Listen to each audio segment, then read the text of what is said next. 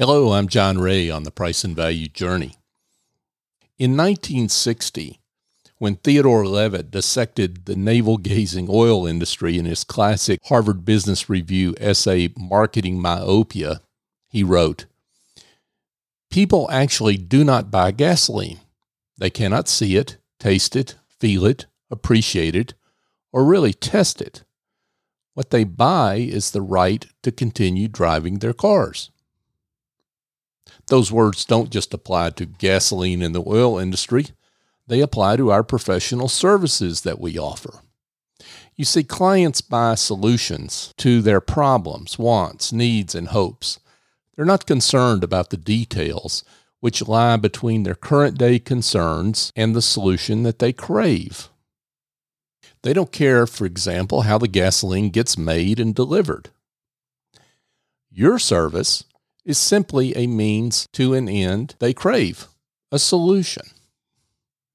That will be true as long as there are clients to serve. If you're a CPA, for example, clients aren't buying your ability to get a tax return prepared properly. That's assumed. What they yearn for are better results for their businesses. They are purchasing a less stressful retirement. They are buying the peace of mind knowing that if they are audited, they'll have an experienced professional holding their hand. Yes, there are a minority of clients who are perfectly happy with a tax return being prepared at the lowest cost. But most clients are oriented toward the value they'll receive from the solutions you provide. Sure, different customers have varying notions of what they will pay for that value, but they are value focused nonetheless. If your focus is on client solutions, a lot of questions you might be struggling with get answered.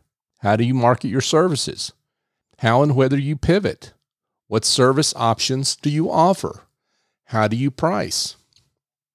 The best answer to all these questions starts with perspective, understanding what clients are buying when they come to you.